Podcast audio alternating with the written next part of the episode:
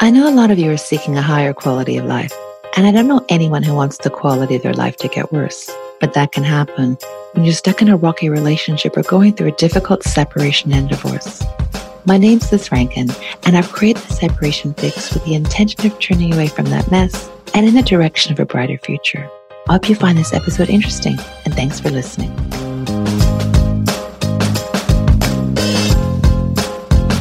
Many parents struggle to have a healthy co parenting relationship after separation. Even though research into the causes for separation indicates that only about 2% of relationships end because of disagreements around parenting, parenting often becomes the main source of conflict after separation. I'm sure we all know adults who've been caught in conflict with their exes for years, and you may have even heard children talking about the stress it's causing them. I know I have. And this conflict doesn't always end with childhood, it can continue for years. I recall hearing of one sad case when a couple had to have two separate wedding receptions because despite the passage of time, the parents still wouldn't be in the same room as each other. But don't misunderstand me. There are situations where healthy co parenting is unrealistic and unsafe for a parent. But I know that many parents can transition from a difficult separation to a great co parenting relationship. And even, and this is a bonus, a revitalized friendship. I'm very lucky to know a few of these wonderful parents. And today I'm speaking to one of my favorites, Grant. Hello, Grant. And in another episode, you'll hear from his lovely ex wife, Sue. Grant and Sue separated mm, about five years ago when their daughter was 10. And she is now a confident, bright, and fun loving 15 year old. And there's no way she could have blossomed into such a great teenager if her parents had stayed locked in conflict. So now I'm going to introduce you to Grant and see how Sue and he have managed to transition from the quote, big, the big emotions of separation to positive co parenting. Welcome, Grant. Hi, Liz. Hi, Grant. Great to be here. Thank you so much. I'm so grateful for you uh, sharing your time and your story today. Grant, why don't I just start off with asking you to paint me a bit of a picture of your co parenting relationship with Sue at the moment? Okay, well, I think the first thing I want to say is it's been a journey, and I know we're going to talk about that journey.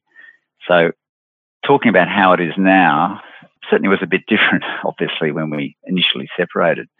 But I would say now it's uh, cooperative, helpful, can be creative, and I think we've got the shared goal of having a good result for everybody, not just Jasmine, but for the three of us. Okay. Well, that would then, when you talk about the three of you, that's obviously then balancing everyone's needs. Exactly. And I think that's a healthy thing because it's real. I have needs, Sue has needs, Jasmine has needs. And I think that's what that's my personally believe parenting is also about being realistic with obviously a parent has a, a job and a role to parent children, but it's also about helping them see the realistic side of the world that everybody has rights and needs and part of life is fitting in with that, particularly when you're living together. Well, that's, I guess, the family and the new family post separation is still a microcosm of the real world. Absolutely. Yeah. So, in my view, you couldn't have traveled from let's say, let's call it a turbulent separation because most of them are, to a healthy co parenting relationship without replenishing yourself and a lot of support. What do you think helped you through your emotional journey? You know, from the period uh, leading up to separation, where people are often very unhappy, to a point where you and Sue could co parent so well? I think the core thing around this is uh, I think we both try to be uh, responsible for our own feelings and needs. And we were in our relationship trying to do that, but the reality is we just had too many triggers and there was just too much conflict. So clearly there was something that just wasn't working and we tried very hard to make it work and it didn't work. Taking responsibility, which is a, a lifetime journey and, you know, we all fall over. So counselling, certainly we, I think both, I'll speak for myself, I had counselling after the relationship finished as well because I wanted to, I guess I wanted to be as real as I could with myself. But look, there was probably an 18 month period of having a whole lot of emotions, one of the strongest of which was I didn't even realize till about 18 months later, which was that I felt like a failure. The relationship had failed. So I felt pretty down on myself in ways I didn't even realize. And one day I did realize that whilst that relationship had failed, and I really opened up to admit that, I wasn't a failure. And that was a real change, yeah, of looking at the world. And that was from some counseling. Other points, uh, certainly with friends, that was really interesting. What I realized with friends is that friends had different capacities to be helpful as friends. Some emotionally, hey, I'm feeling really crook. As a guy, they were a bit rarer. Others uh, were good at knowing I needed to be uplifted and get me out and let's have a good time. Not without some sense of what I was going through as well, but really probably not always with a deep capacity to talk about it. Another friend used to ring me up and say, you know, how are you really? Which was great. I really appreciated that, even though sometimes I didn't know how I was. There you go. So it was a combination of, of those sort of things. Well, I just want to pick up on two particularly relevant things. Firstly, I think in relation to separation, and I just, my belief, and we can talk about it now, is that about half the people getting separated these days, which means much more than 50% of the population of children is affected. I think this whole view that separation is a failure Uh, you know, I want to explore this, you know, notion of failure uh, more on, an, on another podcast. But I think that people, this is one of the reasons that separation is so incredibly emotionally tough for people because you're not the first person I've heard say, oh, it was so hard because I thought I was a failure. So it's, you know, it's like a double arrow that wonderful Tara Brach, the um, American psychotherapist, talks about. I mean, first you have the injury of the separation, and then you send another arrow yourself, beating yourself up, saying you're you're, you're a failure. I, I think you know bringing that up, it's really relevant. But I I do hope people could move away a bit from that because it just causes so much extra pain. I agree. I think the issue is. Um, and I think this is fundamental to why I think Sue and my relationship works reasonably well is you've got to allow time and space for things. I've had it said to me again and again, you know, the, the, the grieving process around a separation, you know, is usually 18 months to two years. And in my observation with people, no matter what you do, everyone goes through it.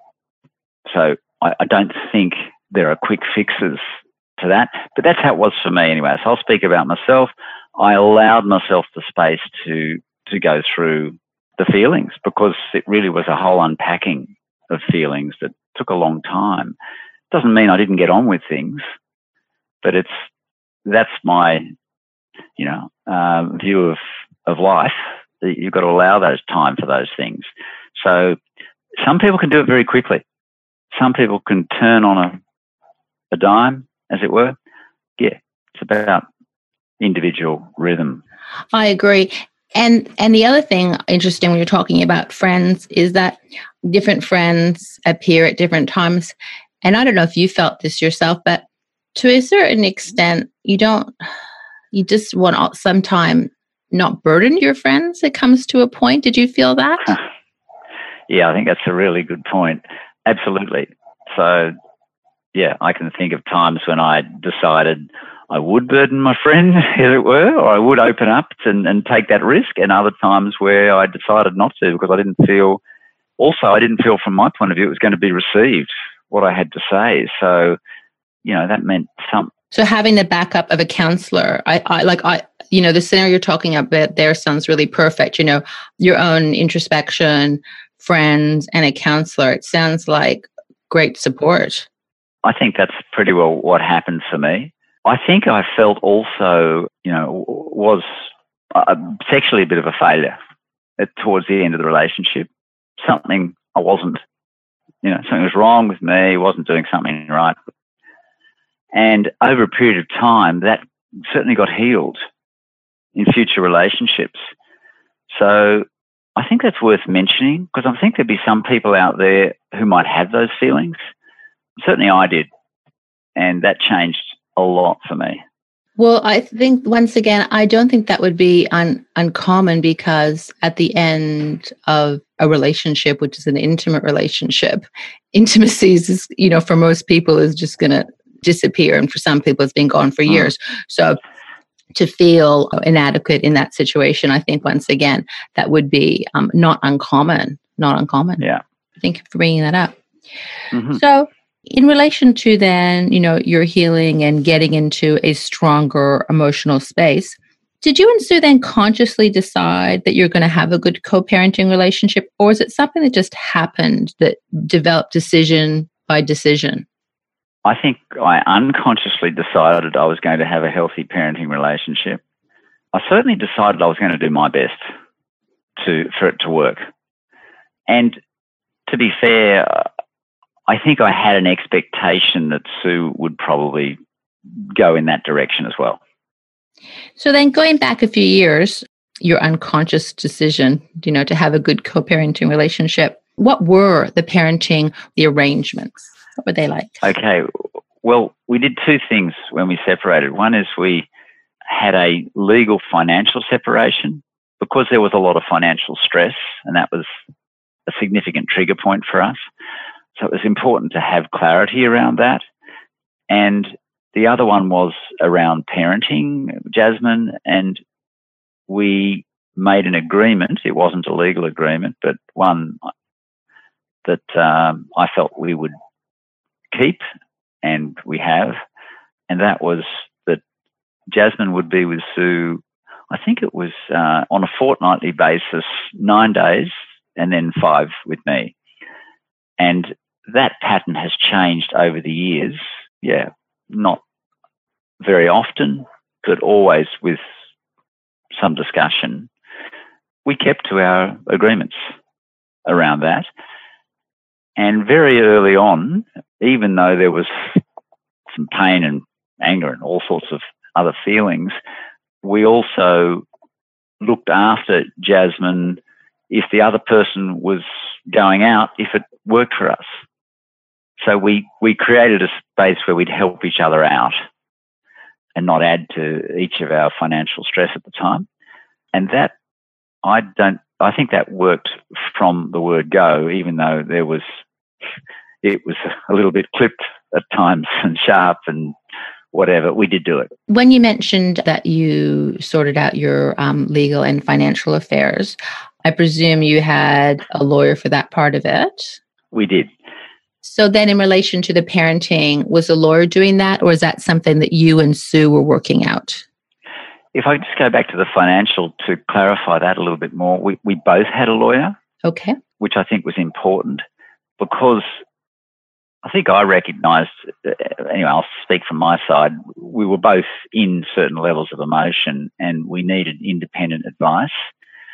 And so, yeah, we, I, I certainly pushed that idea, say, look, let's get independent advice so we, whatever we end up doing doesn't create long term resentments, if possible.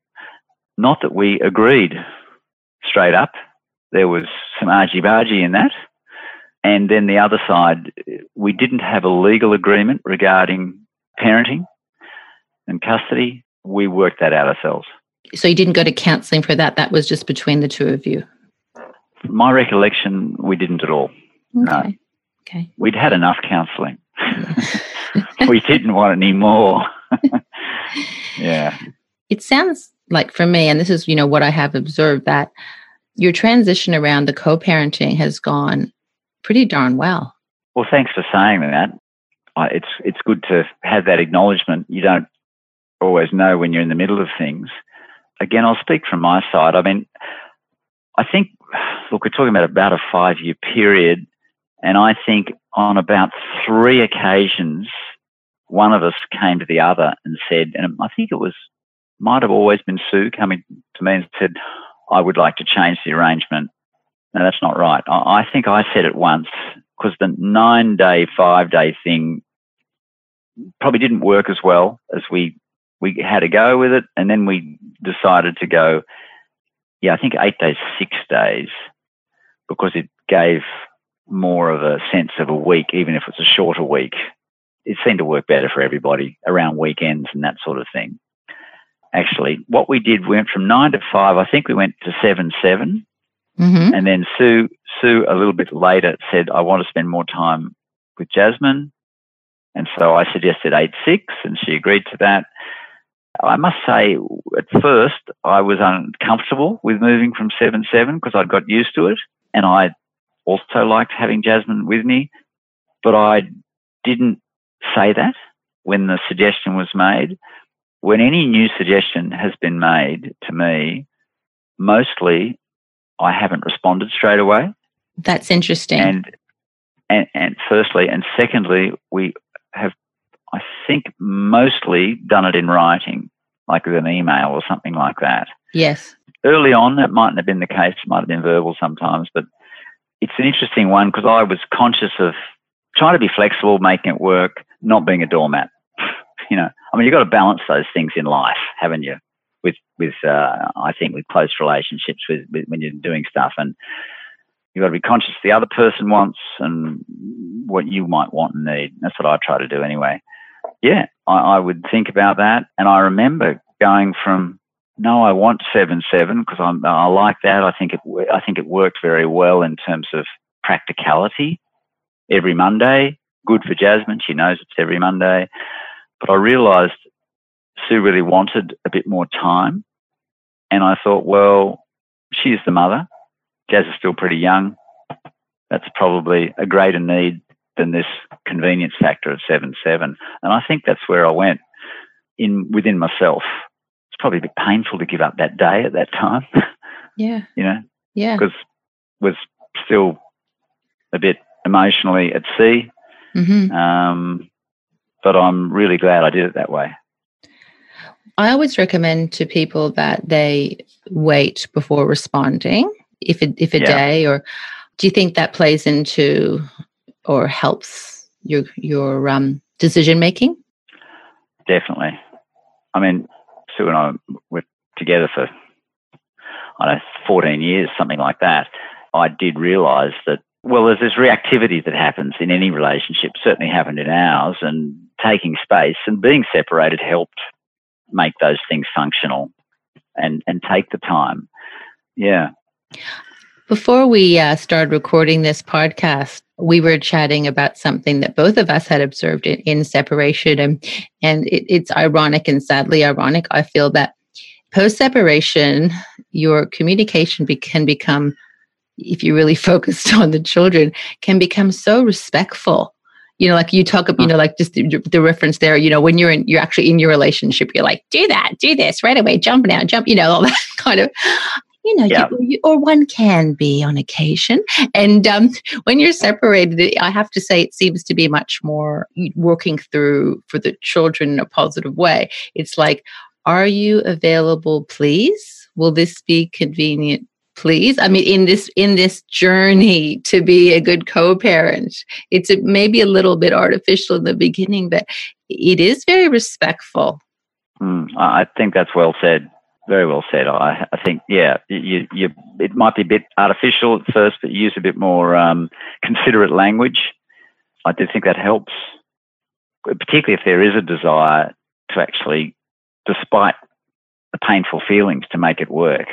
As you say, for the benefit of the children. I mean, there's all these people involved, but you can't look after everyone all the time. So the children have got to come first as a primary guide. I would agree.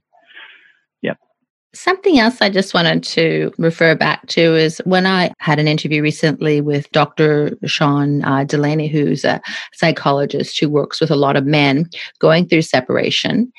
And he'd done a lot of research on this. In his surveys that he sent out to men, there seemed to be, well, there was, there was a, a narrative that a lot of fathers did lean on their children emotionally at separation.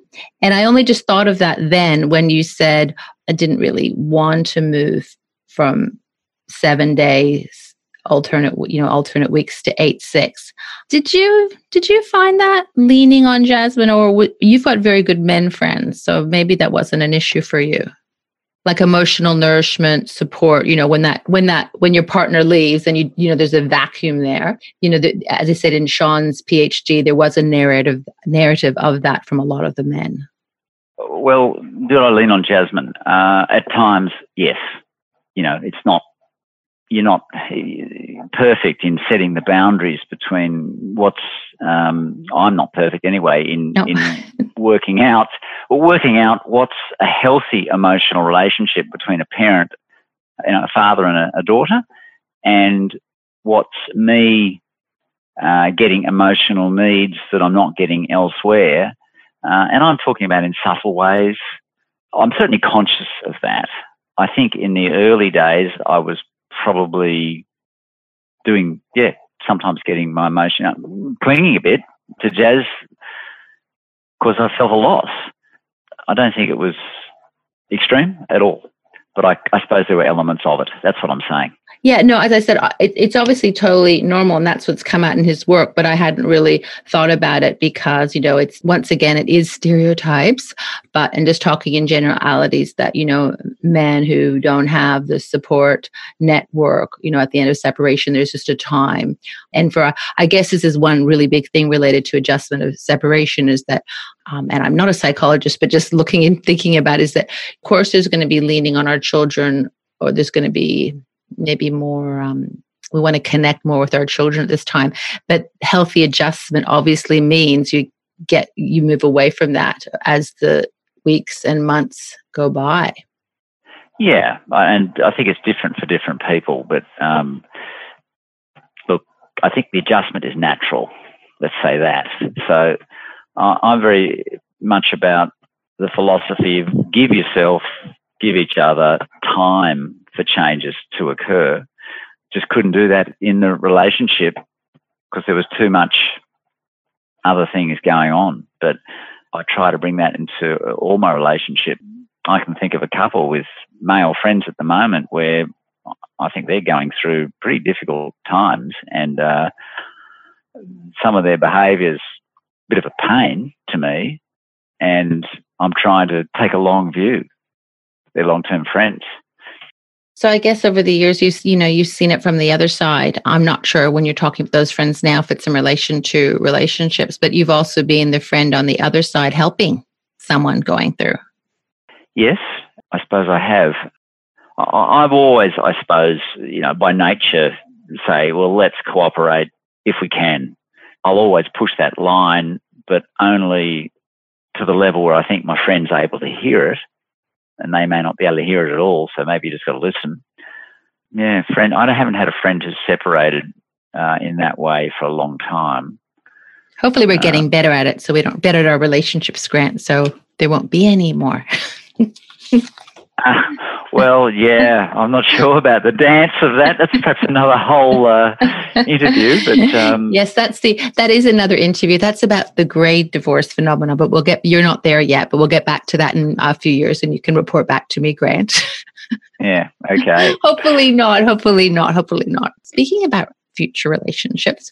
I'm also doing a separate episode about new partners and how they can um, interact with the existing yeah. co parenting relationship and the children.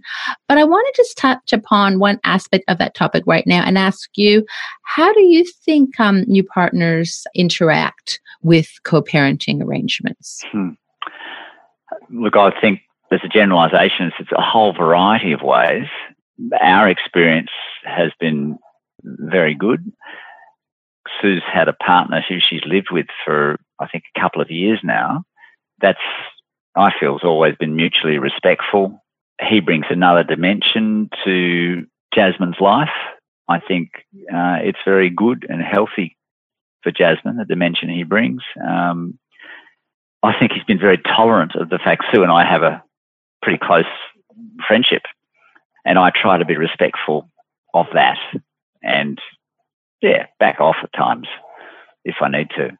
So that's talking personally about it. I think so. It can be very good, and I think it's it's certainly positive in this context, but it's not without.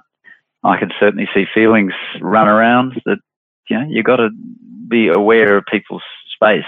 You know what I hear underlining you talking about your co-parenting relationship that developing this effective co-parenting relationship with Sue has involved boundaries, and I guess when a new partner comes in, once again, it's about boundaries, what their boundaries are going to be, um, your new boundaries when there's the three of you together. So I guess it's once again adjusting to that.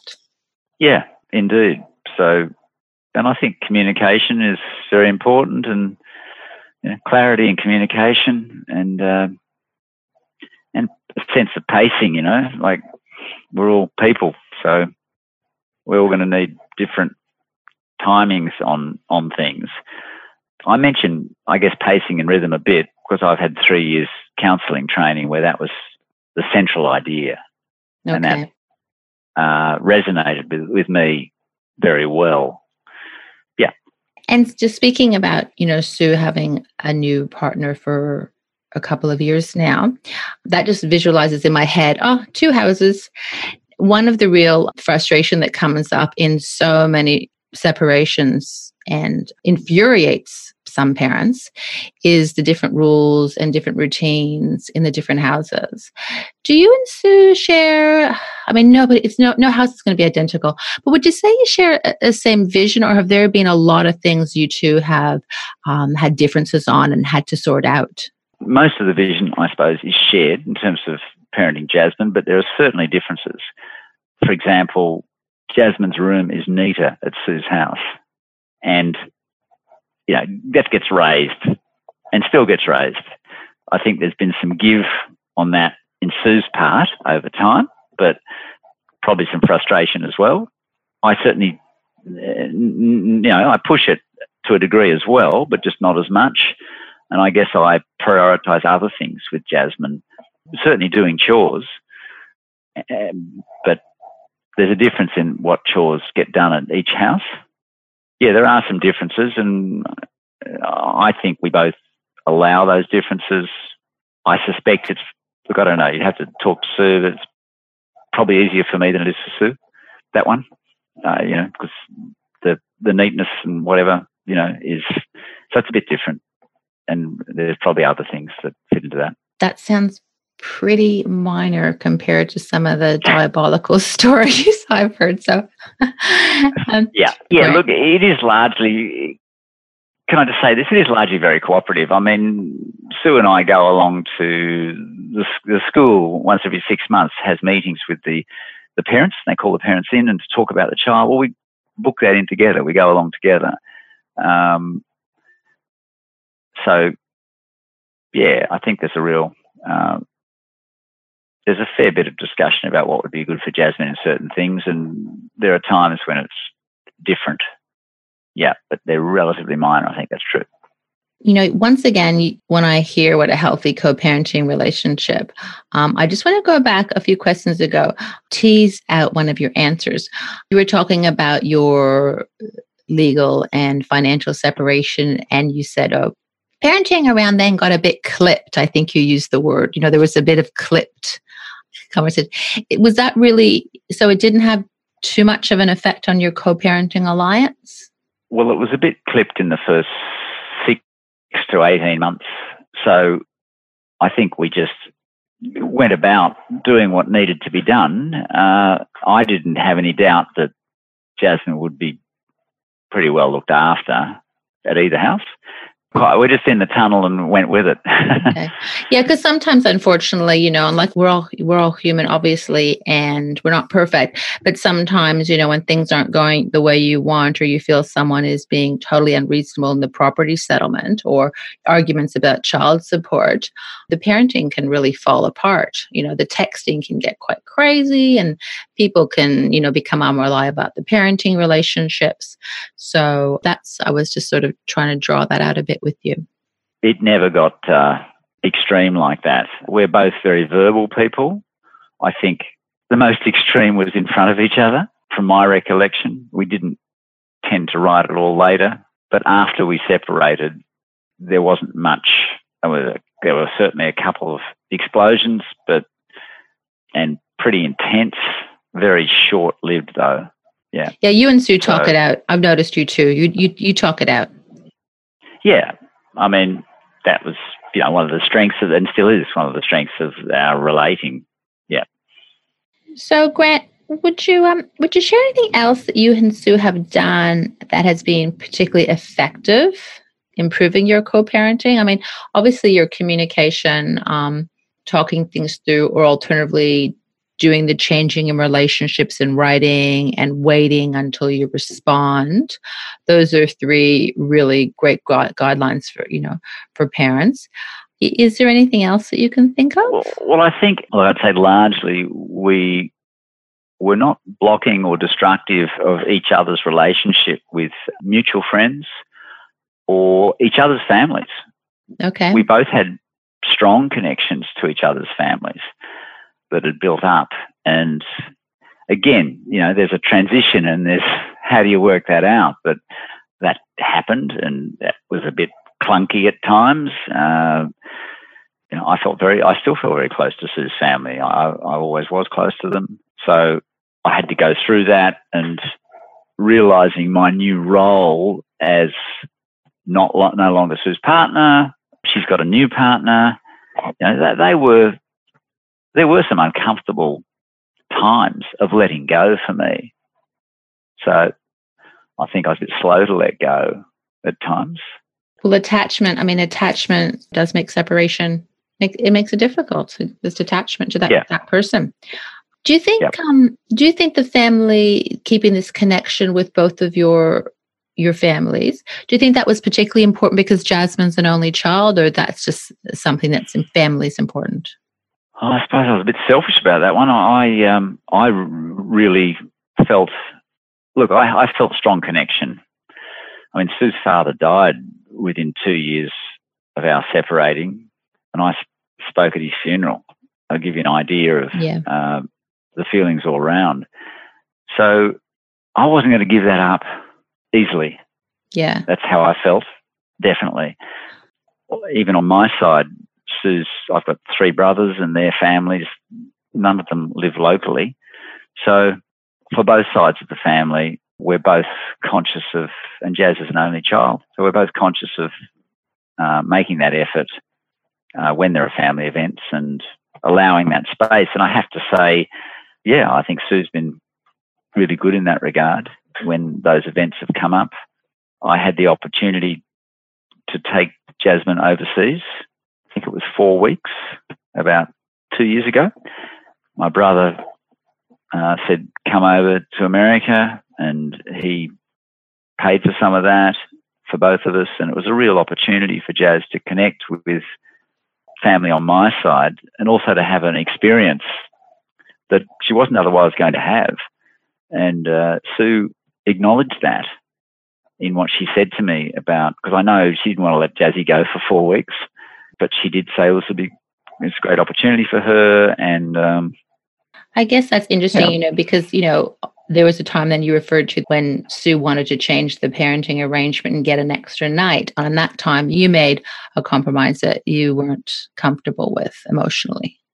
Quite right. Quite right. I, I think, um, yeah, I guess that's definitely gone both ways and does go both ways. And yeah.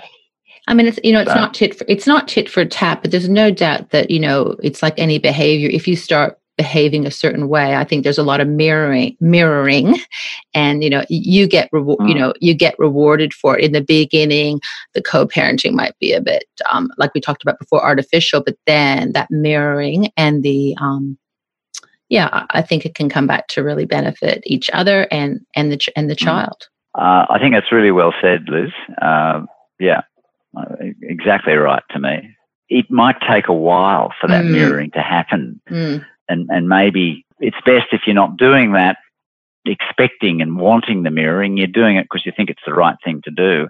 But then there's this reward that happens maybe straight away, or maybe I've noticed in parenting it can take 18 when months, do, two when years. Do, when do these rewards start happening back for us in,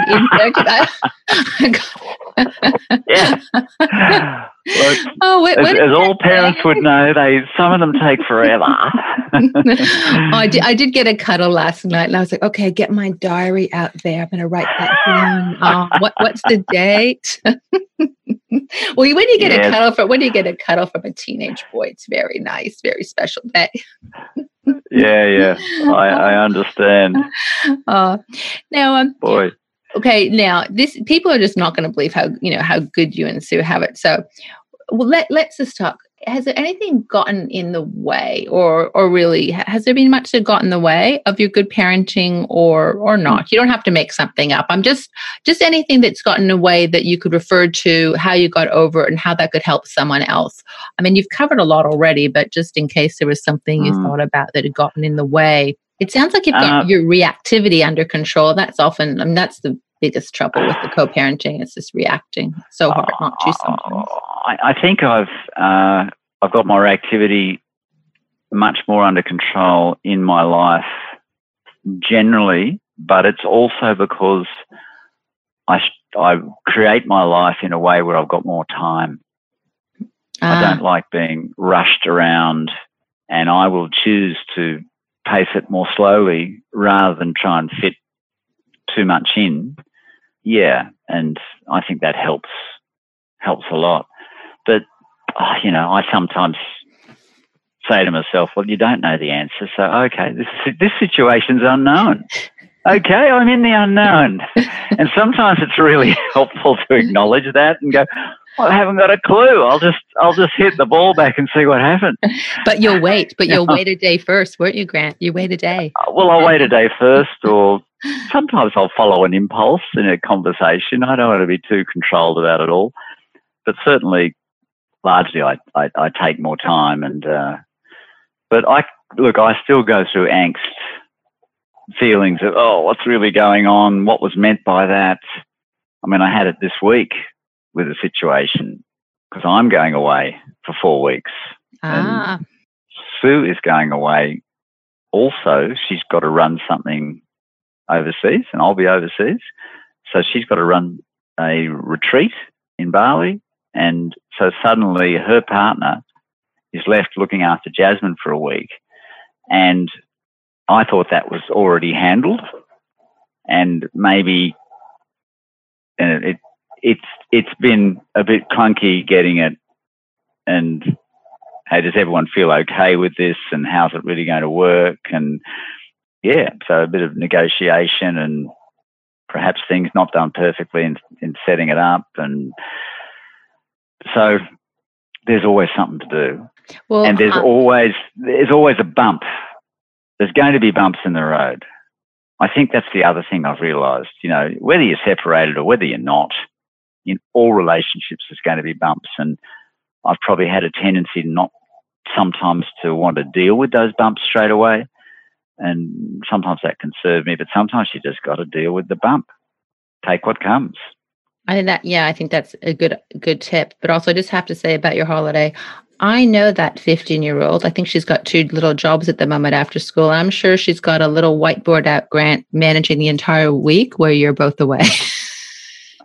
Look, uh, that's a uh, sporadic uh, activity of Jasmine. She, she, doesn't have the after school jobs at the moment. And okay. I'd say it won't be a whiteboard. It'll be more pulling out a phone and, you know, texting a friend about, you know, what are you doing and what did you think of that boy? And, you know, that's more likely to be going on. Anyway. Oh, yeah. So, Grant, um, is there something you want to add about co-parenting? I'm i think that great advice that you know they're going to be bumps and just acknowledge they're coming and sometimes you'll be flying by the seat of the pants and other times you can wait a while to re- to respond. But was there something else you wanted to add about co-parents that we haven't touched on?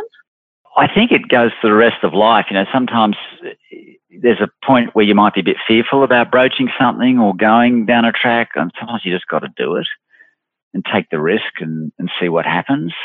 I think a bit of that's happened in a range of areas. And, there's one at the moment in looking at Jazz's finances.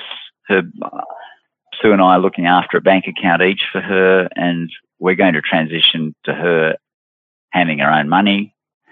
She kind of does anyway, but it needs to be more proactive proactively hers. So you and Sue want to work together on how Jasmine's going to manage her own money. Well, that's my vision. I, I, think Sue's got that vision. I, am not really sure. We had a conversation about it, and I'm going, oh, well, I'm not really sure how that's going to look. So it's one of those. And I actually, we did talk about it yesterday, and I did say to her, look, I think this is, to me, this is not just a simple thing of saying, "Oh, there's your own bank account, manage your own money now." I think it's a little bit like electronics. When you give a child a phone, you're pretty hard to take it back. I know. I, I wish I. Had. yeah, and we all wish we'd, you know, maybe done that. Who did that perfectly? Put your hand up. You know, there's no hands up. Okay, but I mean, with ma- managing your own money, you know, I re- I have recognised I've got some fears and concerns about that and I'm going to have to move past that. And there's a point of you've got to let them go and do their own thing. And I said to Sue, well, let's let's do this transition. We both agreed, yes, we need to do it. And I said, can we take a little time? We've now acknowledged we're going to do it. Let's look at it a bit more and suggest a couple of things and get really clear on. I find this sometimes helps, frankly, working with Sue on some areas where we bounce it back and forward so that I get clear and she gets clear and then and then we we also need to do that with Jasmine so she has a say. But sometimes it's still between Sue and I first before we go to Jasmine and we take our time with that. And being separated actually makes it easier to do that I find without a doubt in in our relationship anyway. So it's not and, positional bargaining then it's you know you're not no. bargaining for you're, you're you're interest based i mean for a moment i'm just thinking in mediator mode. So you're just interest based um, negotiations rather than your positions? Really oh, probably a bit of both actually. Okay. I, i've got a position on that one that's about how do you learn saving and budgeting for the future. So you've got a habit of saving for things and budgeting for things but how do you help a child do that without being a helicopter parent and standing over and and I've at this point in time, I've got the view that you make a transitional process. You don't just go, here's your bank account, here's your debit card, and here's a few rules. I think it needs to be a bit more transitional over time and then let it go. And she's floating on the boat. And because I think uh, it's in a very important area. And I think it's another one that's pretty tricky for kids going into teenagehood. I remember, I remember many, many moons ago when the dinosaurs were living with me, and um, my parents gave me $110 a month. And so it was hmm. a monthly payment. Yeah. So I had to do everything from that. That's how long ago it was because what child would manage? Because I even had to pay for my public transport in the big city. Um, but anyway, that that was just my experience of monthly. I couldn't have coped yearly. And interesting enough, a bit of a digression. I've got some of my little Canadian nieces staying with me at the moment, and they were saying the way the university grants in Canada work is, um, if you're eligible, is you get the lump sum at the beginning of the year.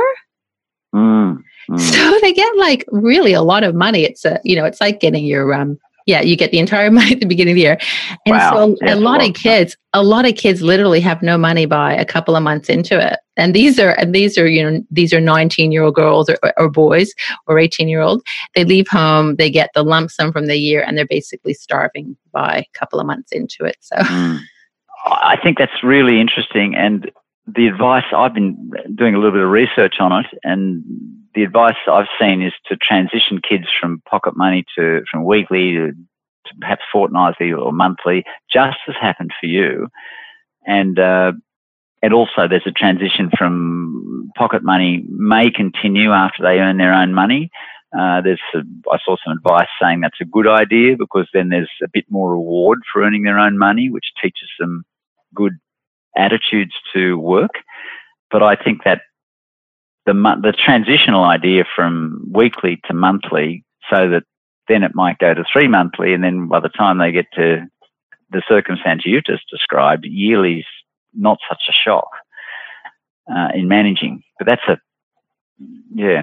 sounds like you've done your own research, but I think you know I love that ABC, um, and I think that on that um, show, the Pineapple Project, I think they had an episode about um, pocket money. Or I think it was on that on, that program. You might want to check it out. Oh, right. Have a look. Cool. Anyway, it sounds like you're on top of it. You and Sue will have done all your research. So, Grant, uh, just before we end, I want to ask, what do you think um, about a music recommendation? I, I- I've spoken to you about this. I just think music adds so much to life, especially uh, during the rough times. You know, shake up the cobwebs, inspire, change your mood. Would you have Right. recommendations? I, I, I noticed that question and um, I, I didn't have a musical suggestion, but it brought up another suggestion for me, Great. which, which seemed to uh, connect with that. And that's create a space to go for what you need.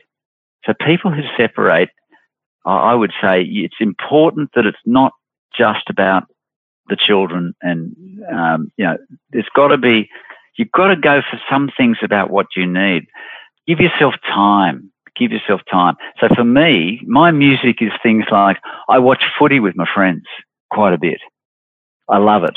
I just love getting together. I love the ritual. I'm doing it tonight. I love the ritual of having a couple of beers, seeing my mates, watching a game of footy. We might have a bite to eat, talk, you know, some more. It's very, it fills my cup.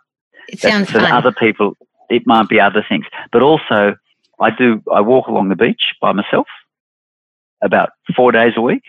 I jump in the ocean. I make health a priority. So these are the things that are the songs for me. yeah. And, and I do my best to look forward, not back. You know, Oh, I mean, Grant. That's it. That's it.